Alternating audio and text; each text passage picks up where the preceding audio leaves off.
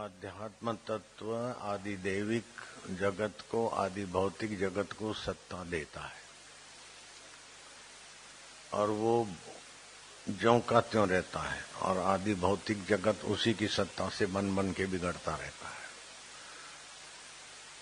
ऐसा कोई आदि भौतिक तत्व जगत नहीं है जिसमें आध्यात्म तत्व की सत्ता न हो। ऐसा कोई मकान, ऐसा कोई घड़ा, ऐसा कोई दुकान, ऐसा कोई व्यक्ति नहीं है जिसके अंदर आकाश न हो। और ऐसा कोई चीज़ नहीं जो आकाश के अंदर न हो। सब में आकाश और सब आकाश में। ऐसे ही सब में अध्यात्म और सब अध्यात्म में। लेकिन सब मिटने पर अध्यात्म नहीं मिटता। व्यास जी नारद जी से पूछते हैं। राजा परीक्षित सुखदेव जी मुनि के चरणों में नतमस्तक होकर पूछते हैं। तो वेदों का तात्पर्य किसमें है? सारी विश्व की जो भी कला कौशल्य कारीगरी जो भी बुद्धिमत्ता है, वो सदग्रंथों में और सदग्रंथों में सर्वश्रेष्ठ और सर्व प्राचीन वेद हैं। वेदों के बाद ये पुराण, महाभारत, ये सब वेदों के आधार पर बना है। कोई कितना भी बड़ा आदमी है, लेकिन वेद के तात्पर्य से विपरीत अलग बोलता है तो वो त्याज्य हो जाता है। भगवान कृष्ण ने उपनिषदों का, वेदों का बोला, गीता, इसीलिए हम मानते हैं। अगर वेद सिद्धांत के विपरीत कृष्ण बोलते हैं तो गीता इतनी मान्य नहीं होती। इसलिए गीता में जहाँ तहां लिखा है तत्श्रीमद भगवद गीताशु ध्यान योग षष्टमो अध्याय कृष्ण उपनिषदेशु। श्री कृष्ण अर्जुन संवादे। उपनिषद है, वेदों का है, और कृष्ण अर्जुन का संवाद है। अष्टमो अध्याय, सप्तमो अध्याय द्वादश अध्याय जो भी है तो वेद का तात्पर्य किसमें है? तो इतनी ऊँची हस्तियों ने अपनी ऊँची हस्तियों से पूछा है। तो वेद का तात्पर्य है कि आदि भौतिक शरीर में रहकर, आदि देविक मन बुद्धि से जी कर जीव को अध्यात्म ज्ञान अध्यात्म सुख अध्यात्म रस पा लेना चाहिए।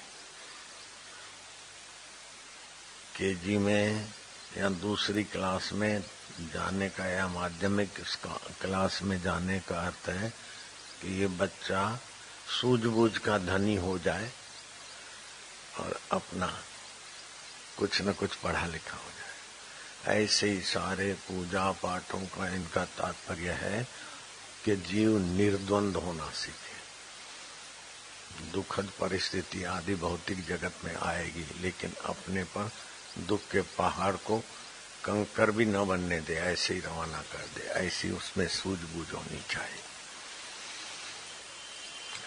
अर्जुन को श्री कृष्ण कहते हैं तो ये अध्यात्म विद्या मरने के बाद मुक्ति नहीं, जीते जी, दुखों से मुक्ति, चिंताओं से मुक्ति।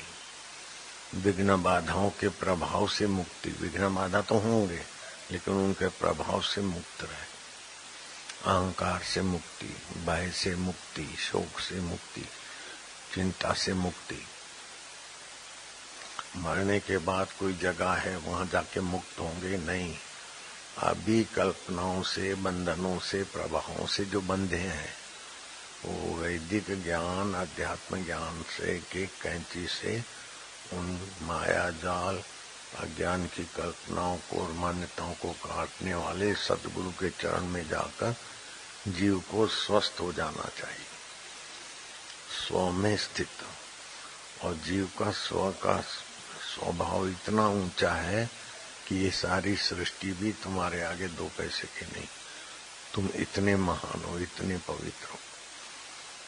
सारी दुनिया के लोग मिलकर तुमको प्रमाण पत्र दे दे। तुम बहुत अच्छे हो और भगवान हो, लेकिन तुमने अध्यात्म तत्व नहीं जाना तो दुख नहीं मिटेगा। उनके प्रमाण पत्र से तुमको कोई फ़ायदा नहीं। सारी दुनिया के लोग तुम्हें घोषित करे कि तुम बिल्कुल बेकार आदमी हो। तुम्हारे में सारे ऐब है। फिर भी तुम्हारा कोई घाटा नहीं हो सकता अध्यात्म ज्ञान हो। तुम ऐसे स्वतंत्र हो। दूसरों के प्रमाण पत्रों से तुम बड़े या छोटे न बन सको। हम है अपने आप हर परिस्थिति के बाव मौत भी तुम्हें न मार सके। शरीर को तो मौत होना ही है, लेकिन तुम्हें भगवान भी नहीं मार सकते। जो भगवान का आत्मा है, वही तुम्हारा आत्मा है। जो बड़े महल का आकाश है, वही गुलगुलिया के बाथरूम का आकाश है। हुँ? जो राष्ट्रपति और प्रधानमंत्री के पूजा घर का आकाश है, वही जगुआ के शौचालय का आकाश। वो शौचालय है, वो राष्ट्रपति, वो जगुआ है, लेकिन आकाश वही का वही। इस अध्यात्म ज्ञान को पा लेना चाहिए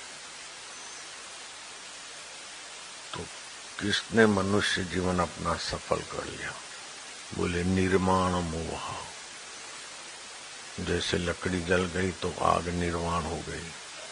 तेल खत्म हो गया तो दिया निर्वाण हो गया। ऐसे ही ना समझी हट गई तो मोह निर्वाण हो गया। मोह माना उल्टा ज्ञान। जो हम नहीं है, उस शरीर को मैं मानते। और जो हम है, उसका हमको पता नहीं। ये मोह है।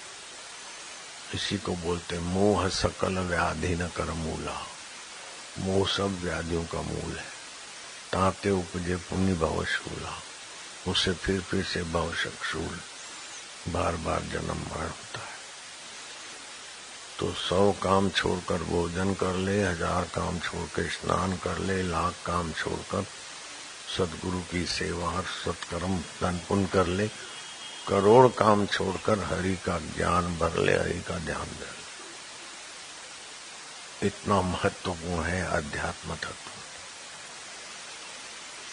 तो व्यास जी को नारद जी ने बताया और ब्रह्मा जी को विष्णु। और भागवत में सुखदेव जी महाराज ने परीक्षक को बताया और आशाराम तुमको बता रहे वही की वही बात इतनी ऊँची। अर्जुन की घोड़ा गाड़ी भगवान कृष्ण चलाने, फिर भी अर्जुन निर्दुख नहीं हो गया। कृष्ण जिन पर कृपालु है, सलाहकार है, सारथी है, फिर भी अर्जुन निर्दुख नहीं होता, तब कृष्ण ने कृपा किया। आदि भौतिकम चकिम उच्चते आदि भौतिक क्या सम होता है? आदि देविकम चकिम, आदि देविक क्या होता है? अध्यात्म क्यों वर्तते? अध्यात्म क्या होता है? अर्जुन सोचने लग गया, है तो मेरे को पता नहीं। तब अर्जुन को लगा क्या सादी माम शिष्य से। अब मैं आपका शिष्य हूँ। आज तक मित्र भाव से, सखा भाव से, हे सखे, हे केशव, ऐसा बोलते थे, फिर शिष्य हुआ। शिष्य हुए बिना ये विद्या पचती नहीं। शिष्य माना सीख मान ले, वचन मान ले, काटे नहीं बात को। तब बात पचती है, नहीं, मैं ऐसा नहीं, ऐसा, मेरे को ये कर दो, मेरे को वो कर दो। तो तुम अभी आदि भौतिक जगत के गुलाम हो। जो अध्यात्म जगत में जगह है, वो तुम्हारी ऊंचाई जानते हैं, तुमको पता नहीं। जैसे बबलू बोले, मेरे को चॉकलेट दे दो, मेरे को फलाना दे दो। माँ बाप जानते हैं कि बंधु है। चॉकलेट और फलाना खिलौना। हीरे जवाहरात रखो तो छुएगा, छोड़ देगा। बिस्किट चॉकलेट को प्यार करेगा। बच्चे की बुद्धि छोटी है ना? ऐसे जब तक अध्यात्म ज्ञान नहीं हुआ तो अपनी बुद्धि भी ऐसे ही है। इन चीज़ों में उलझाने वाली। कोई उलझन तुम्हें उलझा न सके। कोई शोक तुम्हें शोकातुर न कर सके। कोई दुख तुम्हें दहला न सके। कोई सुख तुम्हें प्रलोभित न कर सके। और तुम्हारे और परमात्मा के बीच का पर्दा न रहे। ना समझेगा ये अध्यात्म विद्या की ताकत है।